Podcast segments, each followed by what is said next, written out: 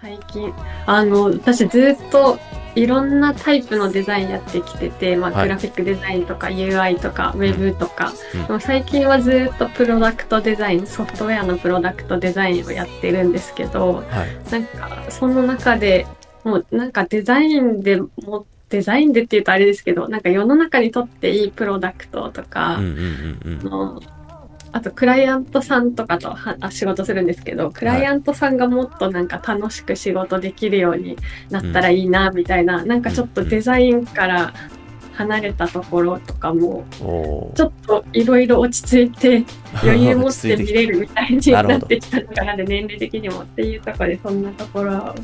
ですかね、はいはいはい広がってきた感じです。いや、すごいわかります。なんかやっぱこう、なんだろうな。20代とかこうがむしゃらにいろんなサービスとかプロダクトとかと向き合ってデザインしてきたがなんかそこの周りの環境とかそこの行く先みたいなところに目が行くっていうのは結構なんか僕も30代になってからそういう感じになってきたっていうのがあってなんか、なんかまあ、ちょっとその、最近だと、まあ、社会になんかこう、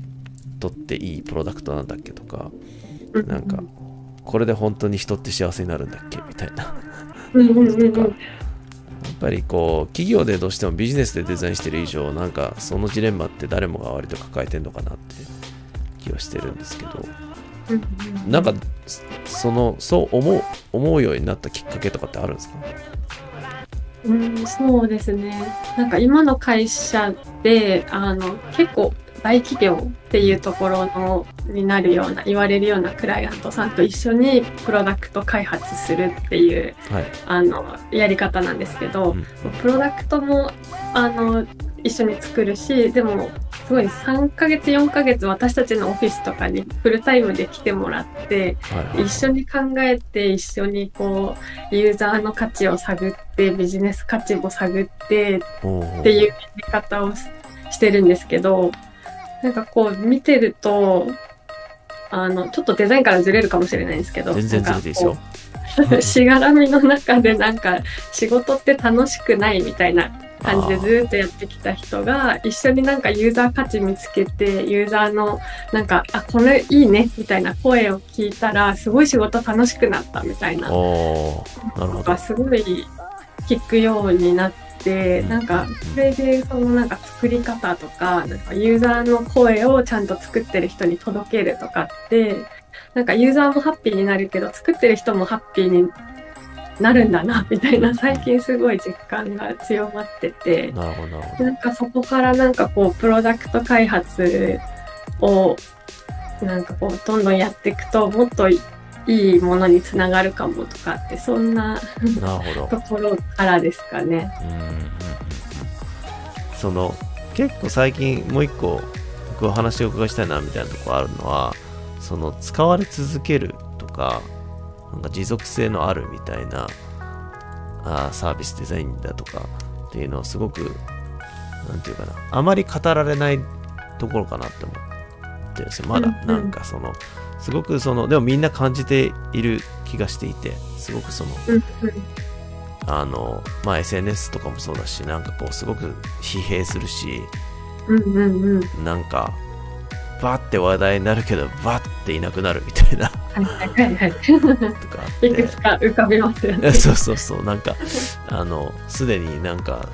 どっかの回では喋ってましたけど、クラブハウスの話してたりとか、うんうんうんうんなんか、ああいうのをもうちょっと、こ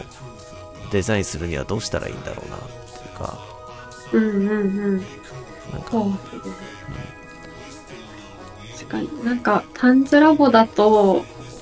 なんか、やっぱデザイナーだけの力って限られてるよね、みたいなうん。話はすごいあるなと思ってて、で私たちの定義だとデザイナーの役割というか責任ってユーザーを一番考える人みたいなユーザーのことを一番理解してる人みたいな定義なんですけどはいはい。なんか常に一緒に働く人にビジネスを常に考える人っていう定義のプロダクトマネージャーがいたりとかうん技術を常に考える人っていう責任範囲でエンジニアがいたりとかしてなんかこういすごいいいデザイン最初に作ってもなんかそこから学んだことを次に活かして次の施策打ったりとか、なんかすぐ作ってすぐ出せるみたいなのが、やっぱ持続可能性みたいな持続のところにも変わっているのかなっては思いますね。なんか作り続けるっていう、うん、なんかデザインの視点と、なんか、まあまあそうですね、いろんな視点。まあそこの、なんかその、まあ例えばこう、そういう先進的なデザインのなんかこう体制が取れるような会社っていうのはまあまあアジャイルだったりとかその何て言うかなイテレーションすごい回せるような体制は取ってるとは思うんですけどなんか必ずしもそこがそのなんだろうな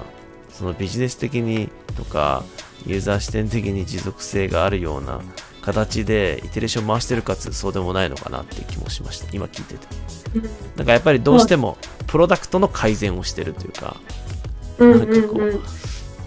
そうですね、うん、なんかすごいなんかそういう会社クライアントさんとかも結構多いし自分自身もそうだった時もあるなってすごい思うんですけどなんかそこでデザイナーがこう作り手に使い手の現状とかフィードバックを続けるっていうのがややなんか今今聞いててなんか改めてキーなのかもっていう気持ちになってきました。うん。なんかあのすごくそのまあある意味僕僕たちと言っていいのか分かんないですけどそのまあ僕たちの業界の人たちってやっぱりどうしてもサービスを作っていく中でまあデザイナーは特になんか UI だったりとかグラフィカルな部分だったりとかっていうのがベースになってるんで、そうなんですけど、なんかこう、まあ、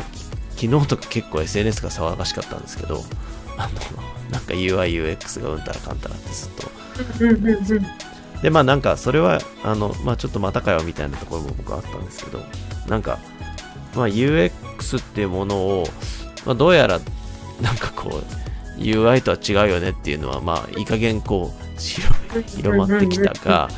なんかその UX じゃどこまで広げて捉えるかっていうのはまだまだ人それぞれだなって思っていて、なんか僕なんか今の話とかがすごく大事だなって思ってるのは、もちろんビジネスもそうだし、なんかその、例えば社会的環境とかそういったこう、世論みたいなものとか、そういったものを考慮したときに、明らかにプロダクトの機能とか UI とかじゃ消化しきれないところがすごく影響してたりとかするのでなんかそれ含めてやっぱビジネス自体もう本当にプロジェクト全体のビジネス自体がなんだかアジャイルじゃないといけないんだなっていうのがなんか今話しててなんか再実感したというかなんだか知らんけどビジネスのところは変えられないものだと思ってやってるっていうか、下手したら、ね、CS とかカスタマーサポートの方とかだったりするし。うんうんうん。そうなんですよね。なんか私も昔すごい制作会社とかにもいた時期があって、うん、で制作会社にいるデザイナーだけの制作会社だったんですけどその時点で来る要件ってなんかもう結構この情報設計でこう出してほしいみたいなテーマ決まってる状態で来てなんかこうデザイナー目線でなんか違和感あるとか、これ本当にいいのみたいな思っても、そこからひっくり返そうと思うと、まあ、できないことないんですけど、自分のデザイン作業時間を犠牲にしてそっち戦う。みたいな、まあね、自分が苦しくなるみたいなのはすごいあるなと思ってて、ちょっとビジネス側とのなんかこう関係性みたいなのも見直していかないと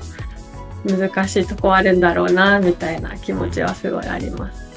伊藤さんはでもこうでそういう意味ではそそういうこうゴリゴリのデザイナーとしてやってきていて今もそういうふうに名乗ってるんですよね。そうですねそうですね。なんか今はこうプロダクトデザインっていう言ってるんですけど、何かっていうとなんかユーザーのリサーチ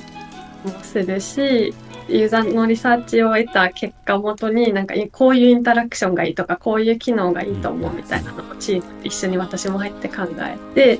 で、そこから Figma とか開いて、なんかプロトタイプしてけ、あの、検証して本当になんかこう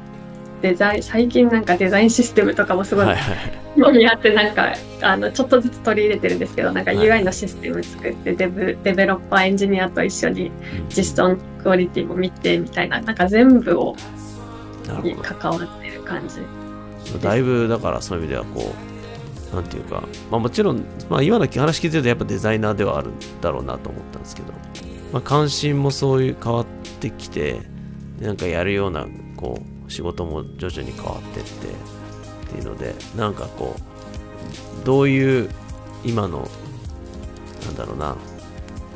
キャリアパスじゃないけどどういう未来を描いてるのかなみたいなのちょっと気になったっていうでああなるほど。そう今みたいな話していくと結局なんかそのまあまあ今の職種で言うとプロダクトマネージャーだとかなんかその、うんうん。よよりビジネスにこうブレッジしていかないと難しいみたいになったりとかうん。なんかゆくゆくはなんか Figma いじってる場合じゃねえってなっちゃう可能性だってあ,、あるじゃないですか。だけどそうです。なんていうのかな。まあ一方で僕はどっちも大事だと思ってるしなんかその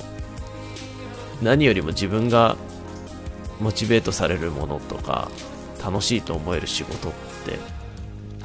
は変わらないのか増えていくだけなのか動くのかみたいなところはうん結構気になってて皆さんがうんうんうんうん。そうですね。なんか、ここから先どのタイトルに行くのかみたいなのは全然私もわかんないんですけど、うんうんまあなんか今今はまあデザインとしていいプロダクトを作るは、もうなんか動かない軸としてやりたいっていうのは強いですけど、なんかそことでちょっと最初の話にまた戻っちゃうんですけど、はいはい。私が働き、一緒に働くチャンスがある人にちょっといい影響がうん。うんうんいいなみたいなところとかはすごい興味があって、なんかいろいろ、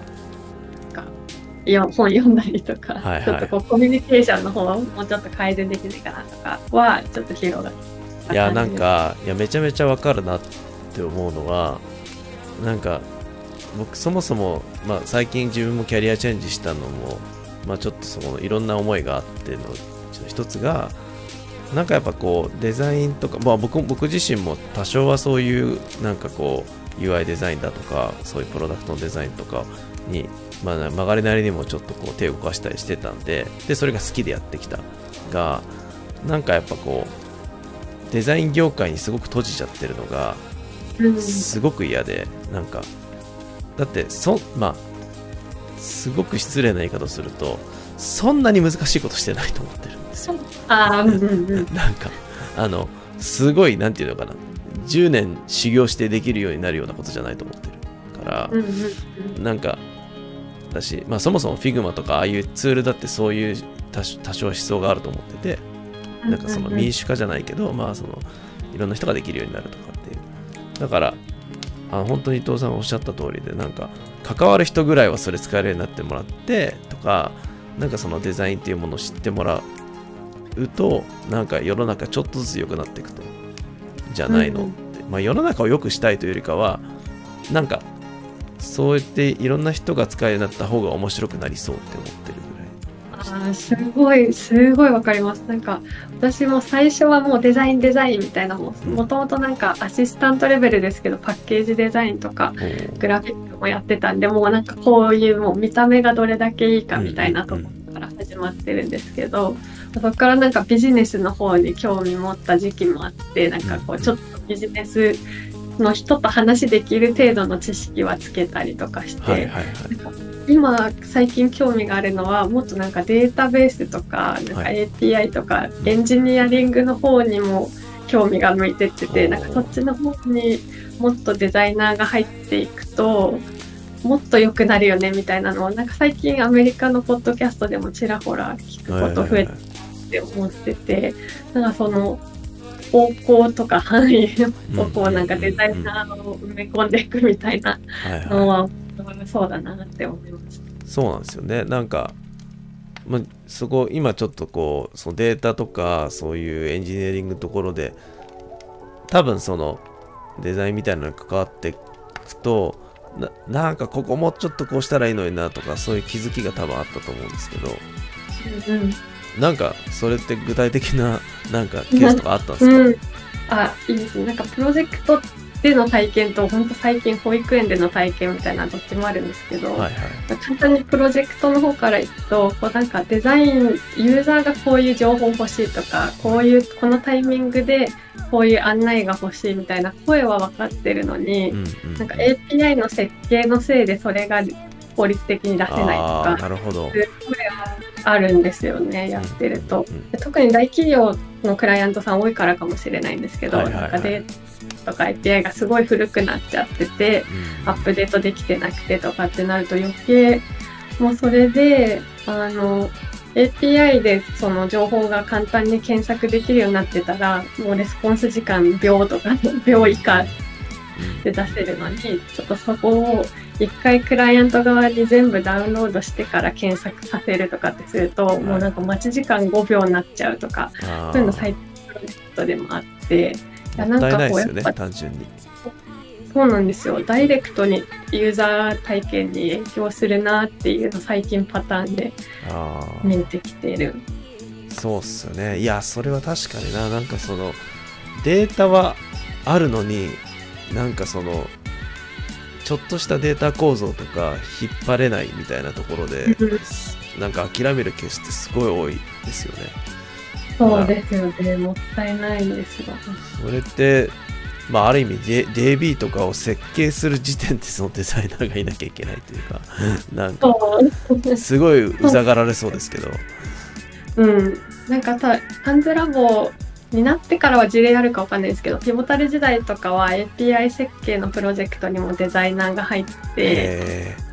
こう、開発側の、なんか提供側のエンジニアと働くんですけど、はいはい。そのデータ使う側、API を引っ張りたい側のエンジニアとか、その先のユーザーにインタビューとかして、こういう構造の方がいいねとかっていうとこ入ってたりとかしてて、個人的にやったことないんですけど、すごい興味あります。確かに。いやなんか実はそのうちの会社で今僕採用の本をちょっと見見始めてるんですけどあの、まあ、一応もうこう UX デザインの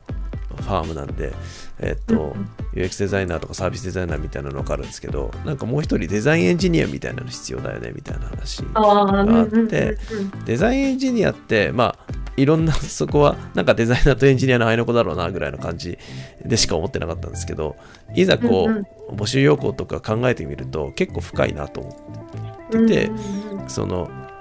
浅い理解だとなんか普通にこうフロントエンドとかがやっぱり今複雑化してるしまあなんか React だとかああいうものよりなんていうかリッチなあのテクノロジーを使ってそういうまあ UI を実装するような人のイメージだったんですけどなんか今の話聞いてたらそこもデザインエンジニアみたいな発想だなって思ってうん。またちょっと違うけどでもその僕も経験あるんですけどじゃあ上流から入っ開発の現場の上流から入ってそういうデータとかも含めてエンジニアさんと相談した経験って僕もあるんですけどうん。なんか全然わかんないんですよね。やっぱあり、そのうんうんうんうん。なんていうか何かそういうし今話したぐらいの仕組みを作んなきゃいけないのことは分かってるがなんか実際じゃあなんかデザインまあ例えば UI デザインみたいになんか作って直して作って直してっていう話ではなかったりするなって思ったんですよね、最初の DB 設計とかそこら辺の本って。ある程度だからそういうところでは今伊藤さんの話聞いててなるほどそこで一緒にリサーチしに行ったりとかしなきゃいけないのかなとか。うんうんうんでもなんかそれすげえ時間かかりそうだなとか。そうなんですよね。で私もなんかその設計とか本当、もう本当来週、タンズラボのエンジニアに教えてもらうセッションとかあるぐらいで、はいはい。入り口に立ってるぐらいなんですけど、なんかそこ同じ、なんか最低限の共通言語みたいなのをうんなんかお互い持つのも必要になってくるし、とか結構、そうですよね。なんか割とそのデザインっていうか設計する側もある程度のなんていうか、まあ、経験値も必要だろうしなんかその勘みたいな。多分なんかこういう場合はこんな感じで作るだろうなっていう勘ってなんかまあ勉強することでも多分もちろん補足補強できると思うんですけど多少はもうなんか現地げ現場での経験みたいなのが必要になってきそうだなっていう予感はしますよね。そうなんですよ。なんか、これから、なんか広いところになんか足を踏み入れようとしてるみたいな感覚で。いや、すごいですね。いや、そのススーパーマンですよ。でも、そこまで、そこも行って、でもビジネスサイドも行ってみたいな。とでも、なんとなくでも、海外のトレンド見てると、まあ、そういうふうにジェネラルにいろいろ関心持って学んでる人は多いなっていう印象はありますよね。ちょっと。確かに。なんか海外、まあでも海外もあの大企業かどうかとかも結構違いはすごい大きいで、一概に海外とか言えないかもしれないですすけど、うんなんかさっき話したみたいな、あの、いろんなロールが一緒に働いた方がいいよね、みたいな考えは広まっ、思持ってる人は増えてるような感覚がありますね。なんかそれゆえかもですね。ど。ななんかお。互いにもっと効率的に話せるとか、お互いにもっとなんかコラボレーションしやすいように、ちょっと最低限の言語をそうですね共。確かに確かに。だなんかそうですね。ジェネラリストに近づいてってるのは、自分で全部やろうっていう話ではないですもんね。確かに。うん、うん、そうですね。なんかそれぞれはエキスパートとして、うんなんか分野がありつつも、っていう、まあ、か自分も言言語ですよね。そうそうですね。データベース興味あるんですけど、自分で作りたいとは思って思わないですよね。確かに。うん、でもなんか多少の緩和欲しいよなぐらいのうん感じで、なんかそうですね、確かに。まあ、それで言うとやっぱり、そのビジネス的なところとかは、僕はどっちかっていうと、なんていうかな、ディレクターとかプロデューサー的な立場で、サブセットがデザインだったんで、なんか特に思うんですけど、あの、何かそのプロダクトを作ってる時に、あ、これはちょっといかんなとか、これはまずいなって思った時に結構そのビジネスサイドって妥協が早かったりとか、ななんていうかなうんあこれはソフトランディングすべきだなみたいな なんか引き際みたいなのとか結構あるんですけどなんかそのデザイナーさんとかと結構会話しているとそこの感覚が違うなって思いますああ、面白いですね。なんか具体的にどう、どう違ったみたいな。まあ単純になんか例えばすごく UI デザイナー的な人がいたりとかするとすごいこだわりが強いのであのこんなものじゃリリースできませんとかあのだけどだなんかこうまあそのイテレーション回したいというところも含めてまあまあ6割ぐらいでリリースしてやんないとそこの残りの4割のこだわり無駄になるじゃんみたいな気持ちうん。でこれでいきましょうって言っちゃう。言っちゃうというかまあ多分そのデザイナー以外はそう思ってるっていううん。感じ。だけど、まあちょっとそのなんていうのかな気持ち的にはわかるんですね。僕もそこを通ってきてるんでうんうん。そりゃそうだよね。そこはちゃんと綺麗に作りたいよねっていうのはあるけどなんか。で今デザイナーが、まあ、そういうまあなんていうかな UX もまあある意味 UIUX って言われるぐらいにはまあちょっとこう浸透してきたってなった時に、うんうん。そういう考えがそういうデザイナーさんにもあってもいいような気はするがあの、うん結構そう浸透した後でもそのこだわりとかそのメンタリティっていうのは変わらないんだなっていうのが最近のうん思ってること。なるほど。あなんか私も過去の自分をすごい今思い出したんですけど、なんか制作会社やってた時もあるし、なんか事業者、事業会社はいでちょっとやってた時期もあるんですけど、うんなんかその中で UI しか視野がなかった時期うんとかってやっぱそうなってたなって思いますね。なんまあ、か、そんなに責められないなって思うのは、まあ、自分の仕事をすごくその完璧にっていうかその全うしようと思ってるだけだったと思うんですけど、うんうんうん。なんか最近それが変わ、そのなんかその固執する気持ちがちょっとフレキシブルになったなって思う思うんですけど、うん。なんかそのきっかけなんだったかなって考えると、おいいね。まあなんか一個はなんか私はデザインを良くする人って思ってた時期からある時なんかプロダクトを良くする人みたいな全体としていいものを作るみたいな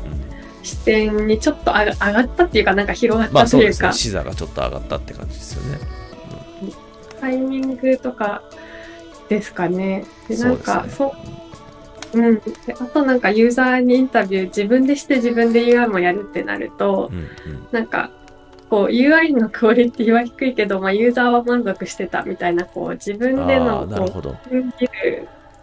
タイミングが分かると。かで逆にユーザーはここすごい大事って言ってたからビジネスはこれ6割でいいって言ってるけどここはなんか絶対譲らない方がユーザーのためだみたいな根拠ができたりとかなるほど。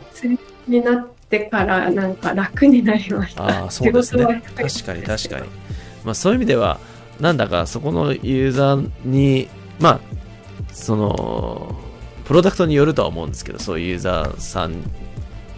のダイレクトなフィードバックが得れるか得れないかみたいなのありますけどただ得られない状態だと要は見えない何かと戦ってるんですよねずっとね。うん、そうなんですよね。なんかこう、この間のなんかミートアップ、あの、小ステークホルダーを敵だと思ってたあの頃みたいな私話したんですけど、ど。はなんいかその中であの頃戦ってたのは承認を得られるかどうかみたいなところで戦ってた感じでっていうのありましたね。いやそれはねありますよ。うん、なんか別になんだったら今だって僕もそういう感覚が出出てきちゃったりしますもんやっぱり。うんうんうん。なんかその関わる人が少なかったりするとなんかついその人のために作ってるとかやっちゃうやっちゃいがちというか。うんうんなんでなるほどな。まあでも分かりやすいですね。そういう人たちはやっぱり自分で自分の作ったものを見せても見てもらうっていうのはやっぱりそういう意味で大事ですねそうですね。なんかリリサーチとかインタビューするときに個人的に気をつけてるのがなんかこれいいですか？悪いですか？っていうよりはうん。なんかなんだろう、まあまあまあ、同じこと何回も言ってるんですけどこれがいい影響を与えそうかどうかみたいなちょっと引いたところに自分を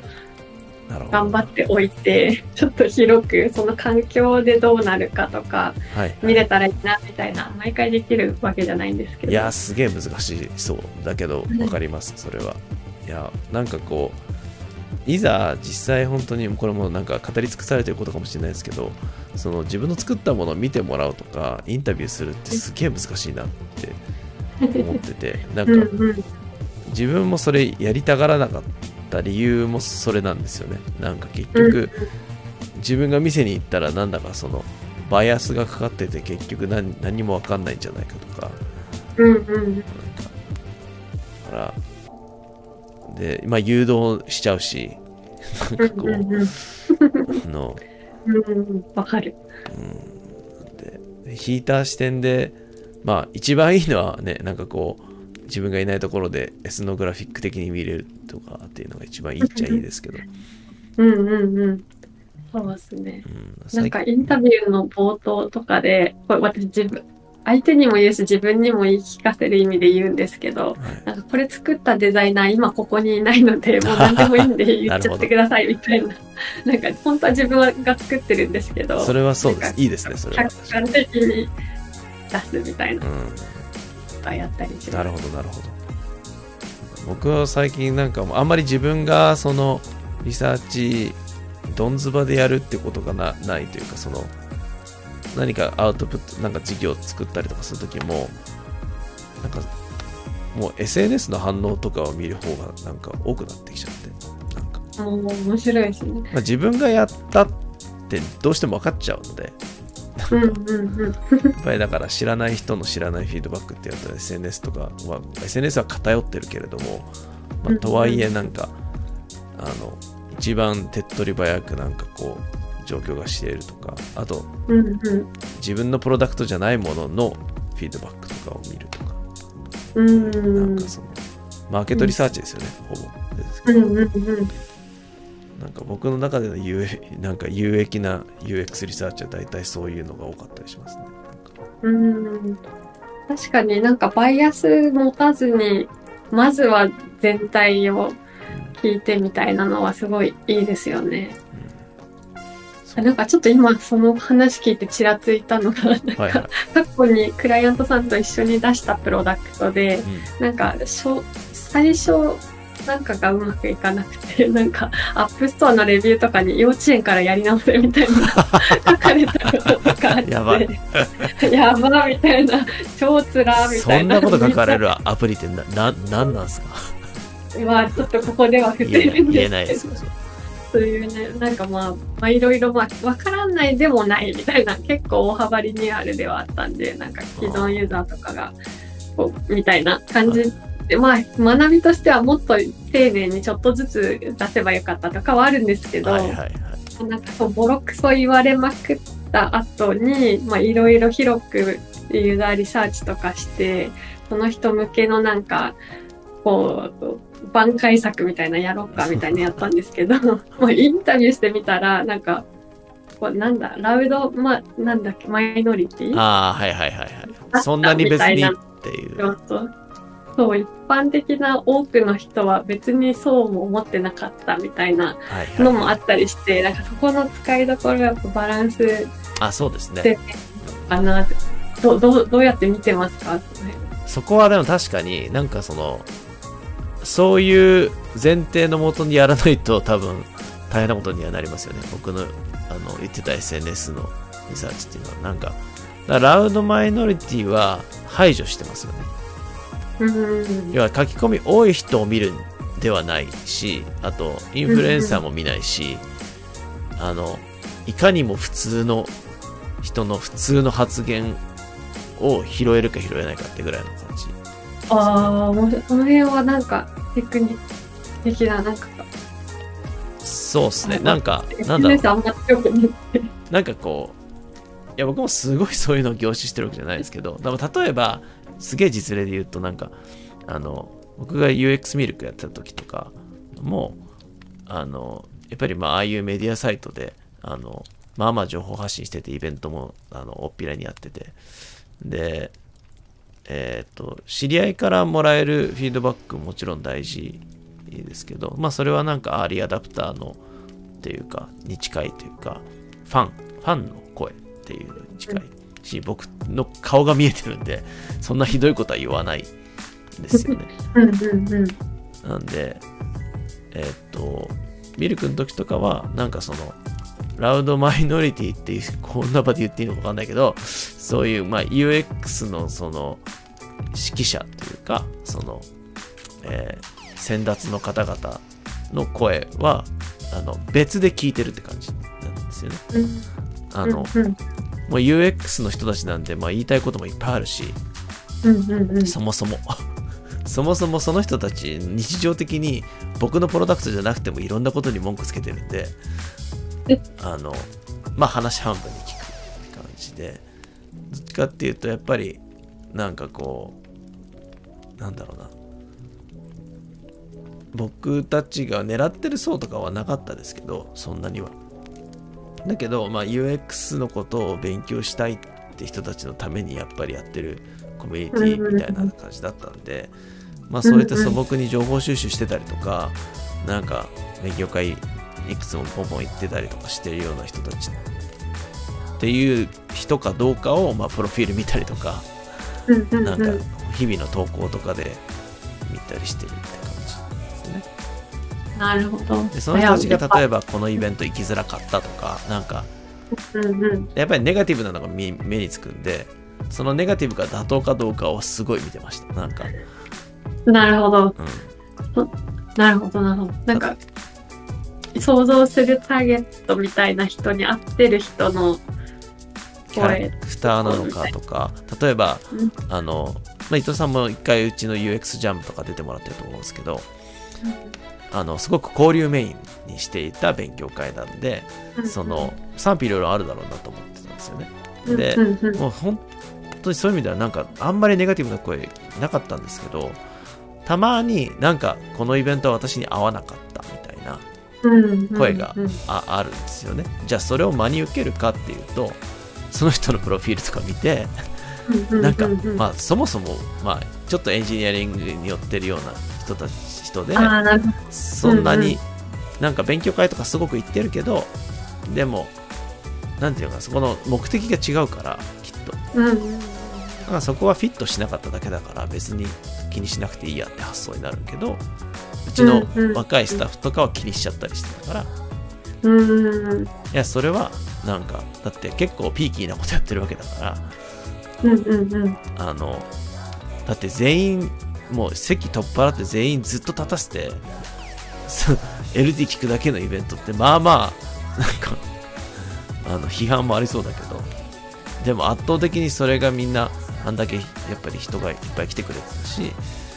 文句少なくとも文句は出てない。ってことは多分受け入れてくれてるんだろうねっていう話。うんああなるほど。すごい腑に落ちました。そうですよね。そうなんですそうなんっと僕の話になっちゃいましたけど。いいね面白いなと思って。聞いてます。そうなんか難しいですよね。なんか今とかは逆にうんと、まあここの番組含めて僕は今なんかその作ってるんですけど。なかなか難しいです。今あのっていうのはそもそも見られてないので。まだ。これをやっぱりそこのフィードバックを得るっていうタイミング、うん。タイミングじゃない。なんだろうあのい PDCA 回すためにどうしようかなみたいなの悶々とやってますけど。うん面白いですね。でもなんか今の三平さんの話聞くと、なんか、ポッドキャストを届けたい人みたいなのはすごいもうすでに持ってそうだなと思って、なんかそこ、うん。まあなんとなくですけどあのこれでいいかなって思ってるところはあの例えば伊藤さんも今日来てくれてるしあのなんだろうな僕が今やりたいのってそういうある程度こうフロントラインで走ってる人たちが今何考えてるのかとかそんなにその万人向けなことをやりたいわけじゃないっていうか、うんうん、うんうん、なるほど。なんかあの話しててあのゲストの方と話してなんか面白いトークできたねっていうかそれがその対外的にという意味じゃなくてお互いちょっと面白かったねって思えれば、まあまず第一ラインとして OK かなって思ってて。うんうんうん。でそういうダイアログ自体が今失われてるので割と。うんうんうん。だかああ、なるほただなんかそこを僕が話なんか久しぶりに話しましょうよっていろんなとこ行ってったらなんかあまりにもそのクローズドにしとくにはもったいない話が結構多くて。なんか。みんな面白いこと考えてんなって思う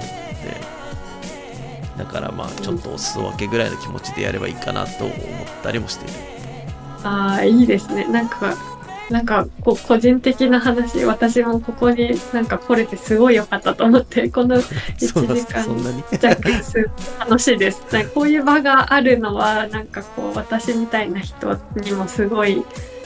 なんか、勉強の、逆に勉強の機会になるな、みたいな。ああいやそう言っていただける。なんかこれで例えば僕たちがまあそういう話してた中であのなんか例えば伊藤さんがどっか誰かのまた違うデザイナーさんとかと話した時にあこの前三平とこんな話したんだよっつってシェアできる URL があるのもいいのかなとああ、いいですね、いいですね。そうしたら、まあ今度その人と話したいしで、うんうんうん。なんかこうあのその程度のものなのかなとも思ったりしててうんうんうん。嬉しいですね。なんか、こう、社内でもそうなんですけど、すごい今いい話できたのに、何もレコードが残ってないってすごい多いですよね。うちも多いです。だけど意外とそれを思うんだけど、なんかうちもフライングペンギンズで少数のファームなんで、割とまあ話した時にこういう話をして、だけどまあ出せないよなみたいな話 じゃないですか、大体が。だから難しいなって思ってるんですけど、じゃあちょっとそういう感じで、あの、今日のところは切り上げましょうか。じゃあ、えーファイアサイド、今回のゲストは、えー VMware タンズラブスの、えーラボ